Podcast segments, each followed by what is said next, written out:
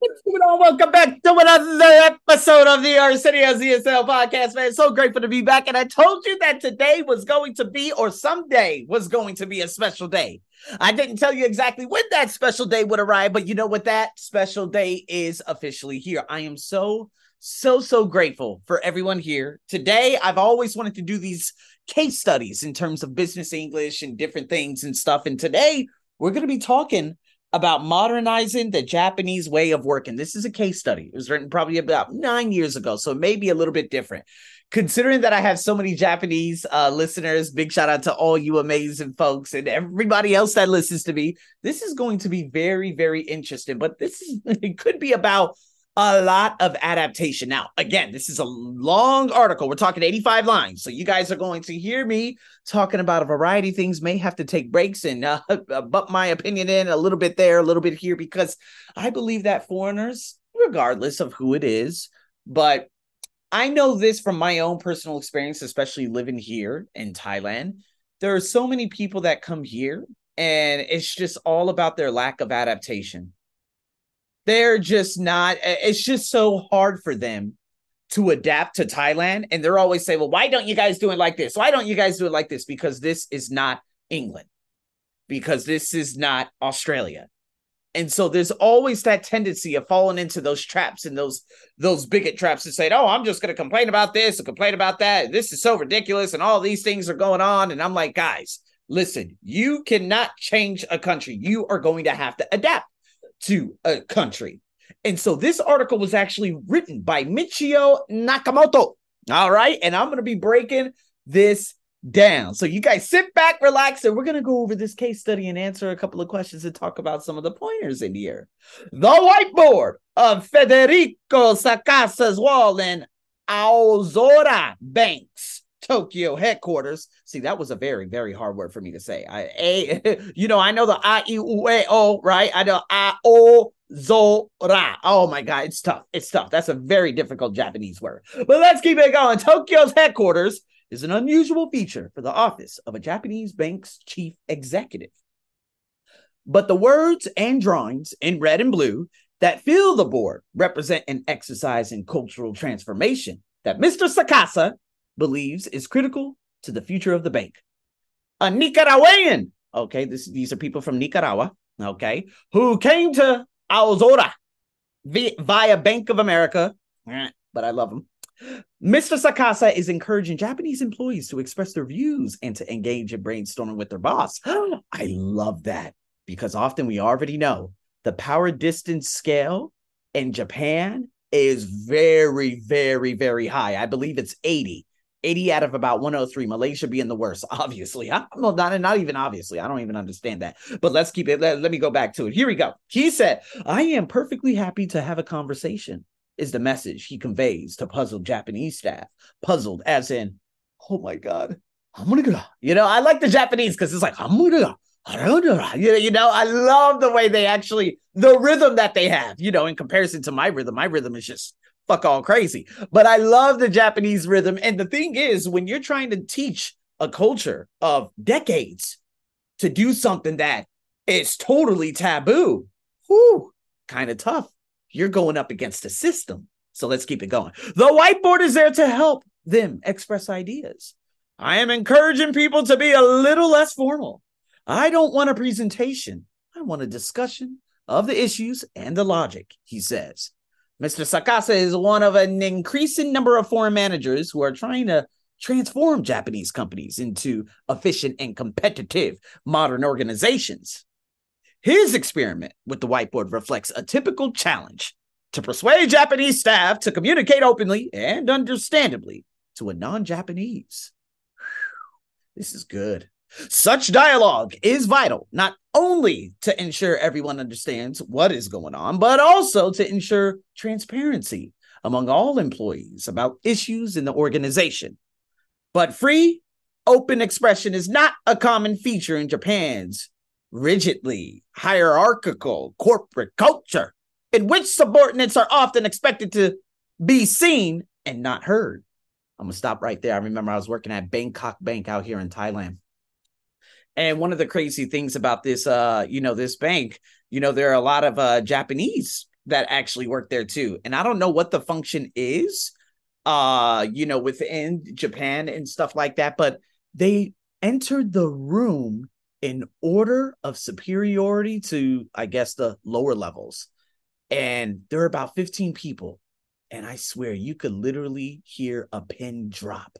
That's how quiet it was. They all sat there until one person arrived. Craziest thing, man. I've never even seen that before.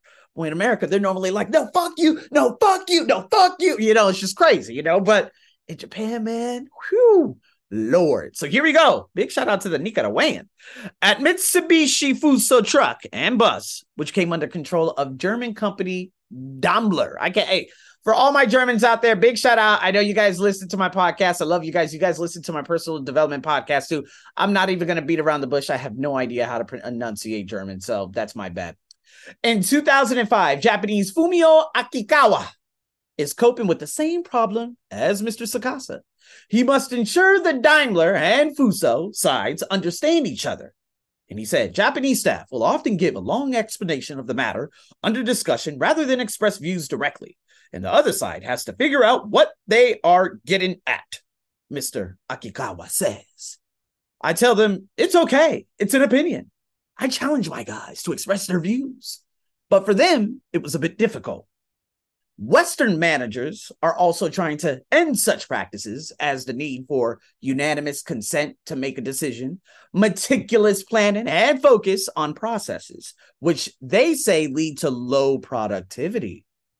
There is a lot of meeting before the meeting to make sure there are no surprises, Mr. Sacasa says. You know, I got so many different voices. You know, it's crazy. Let's keep it going. Consensus decision making is where everyone gets a chance to voice their views. And someone with authority makes a decision and everyone supports the decision. But in Japan, what you have is unanimous consent, which means everyone agrees and one person can stop a decision. Weird. Japanese respect for each step of the process and for each person's role is commendable, but results in inefficiencies, suggests Mr. Sacasa. The goal is to do it right the first time rather than doing it over and over and checking and going through a lot of processes. The cultural issues foreign managers face run wide and deep, and nobody is under any illusions that change can be achieved overnight. But foreign managers are sure that the message will get through more widely and change will take place eventually. There it is. So, from your experience to all my Japanese folks out there, I love you guys so dearly. You guys are the best. What are the typical ways of working and communicating out there in Japan? Is it exactly what you just heard? Or what about other Asian countries you have potentially worked in? How about everyone abroad? Everyone who listens to this, Indonesia, very interested of you know all my folks who live out there in Jakarta. Big shout out to my Indonesians because there's so many. There's a wide range of oh, Taiwan. Let's go. There's so many different countries that listen to this podcast, and I'm like, how is it in your company? What is it that you do? I've had so many people that follow me lately, and some of them are architects, aeronautical engineers, and all these different things. And I'm like, dude, how is it going in your company? It's like, oh, well, I, you know, I'm an engineer. I'm getting ready to work in a company out there in Western Australia and this and that. And I'm like, yo, this is so cool. but at the same time, it's all about bringing about that awareness. Now, I would like you guys to ask, I would like to ask you guys your next question, which I would be able to add an opinion on. How do Asian working styles contrast with Western ways of working? Now, to be honest with you, man, oh my God, it's so hard because obviously I've never worked in the scholastic system out there in America, nor will I ever. Right. Uh, but working as a dental assistant in Las Vegas and working as a dental assistant in Australia. In Australia, there's so much more appreciation and the power scale is much lower. However, in Las Vegas, it's always do as you're told, don't ask any questions, and don't even speak. Don't speak to the patients. But in Australia, it's like you got these millionaires who are like, Arsenio, hey, let's go out, man. Let's go have a drink. This guy's like, hey, let's load up. Double shots. I'm like, holy shit. That was one of the most spontaneous, cool nights of my life. I think I think, I think he was from Malaysia. He was he wasn't an Australian, No, I've never hung out with an Australian dentist, but I've worked for some of the with some of the most amazing Australian dentists who were just so down to earth.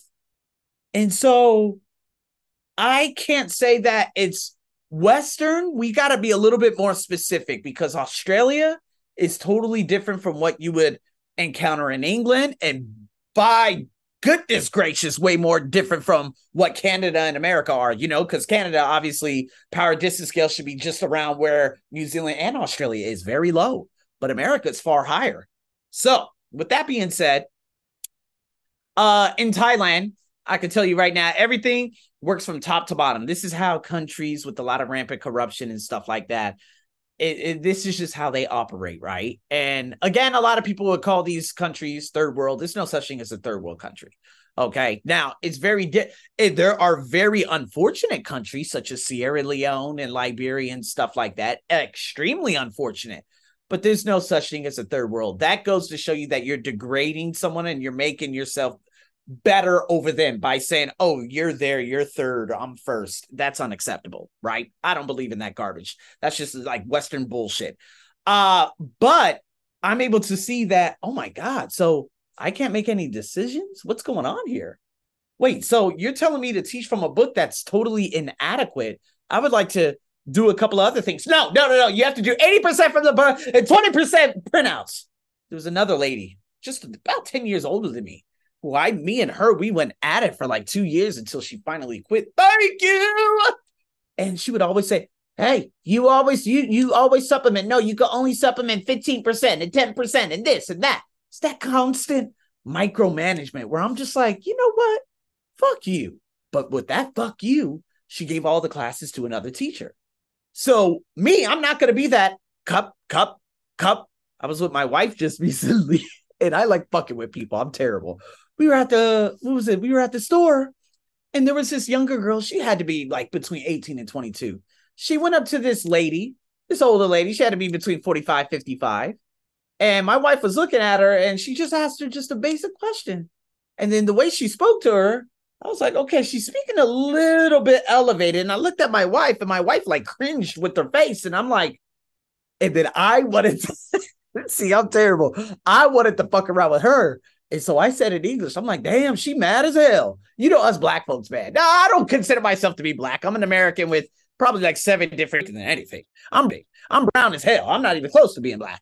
But man, I like to fuck with people like crazy. Okay. Where I'm from, man, we fuck with people. And if you having a bad day, I'm gonna say you having a bad day so you can look at me. See, you can't treat people with disrespect like that and embarrass them and make them a mockery in front of other individuals without me making you a little bit more pissed off. I'm gonna say, damn, she bad as hell. What you bad for? That's what, again, quote unquote, black folks do. You know what I mean? Like, okay, you mad? I'm gonna tell you you're mad so you can get madder. Anyways, so with that being said, uh, the younger ones always have to say ka ka ka and just be the bootlicker of the older ones. And then the older ones just sit on their asses and do fucking nothing. This happens always, especially with immigration, right? And so if we look at the decisions that are taken in Japanese companies and companies in general, Asian companies, it always comes from the head. There are no subordinates except oh, it depends on the company, right? Uh the company, what is it, Greenpeace organization. I just finished teaching them. They were absolutely amazing. I love them like crazy. Man, we went out for drinks on our last night, and boy, it was so good to see everyone. That office layout, they had a ping pong table and a pool table in there, totally different from a traditional type of company like the ugly CP. That's a total monopoly, and all these other companies that are out there, right? And so the individuals who I taught, one was like literally an IT, but she's able to make a lot of decisions on her own with having without having to consult the fucking older ones. And so being able to have that freeness gives other people a sense of responsibility. And that's the overall thing that you want. You want to be able that, hey, you know what? This is awesome because I can actually make a decision that's going to have an impact. But if you're not able to do that, then we're all fucked. You know what I mean? So, with that being said, this was written again about nine years ago, modernizing and everything. But I would like to know everyone's thoughts. Again, follow me on Arsenio's ESL podcast on my Instagram. I would love to hear the thoughts based on, you know, some of my amazing uh, Japanese folks that are living out there, and especially in the countries, man. Again, I have so I have listen, I have Western African countries listen to me. Gabon. Man, come on now. Get on over there. Uh, follow me and said, My goodness, Arsenio, I follow you from Gabon out here, man. It is crazy as shit. I have no idea, but there's so many other people out there. So please follow me. I would love to hear it. Hell, even send me a one minute video so that I could save and repost on my IG saying, Arsenio, well, this is how companies are kind of out here in Taiwan, or I could speak from it from this perspective. It's kind of like this. You can even send me an audio if you don't want to do a video message. Just follow me on there and let's engage in conversation. With that being said, thanks for tuning in to the first episode. Every Friday, baby. Every Friday, I'm going to bring it with that fire over and out.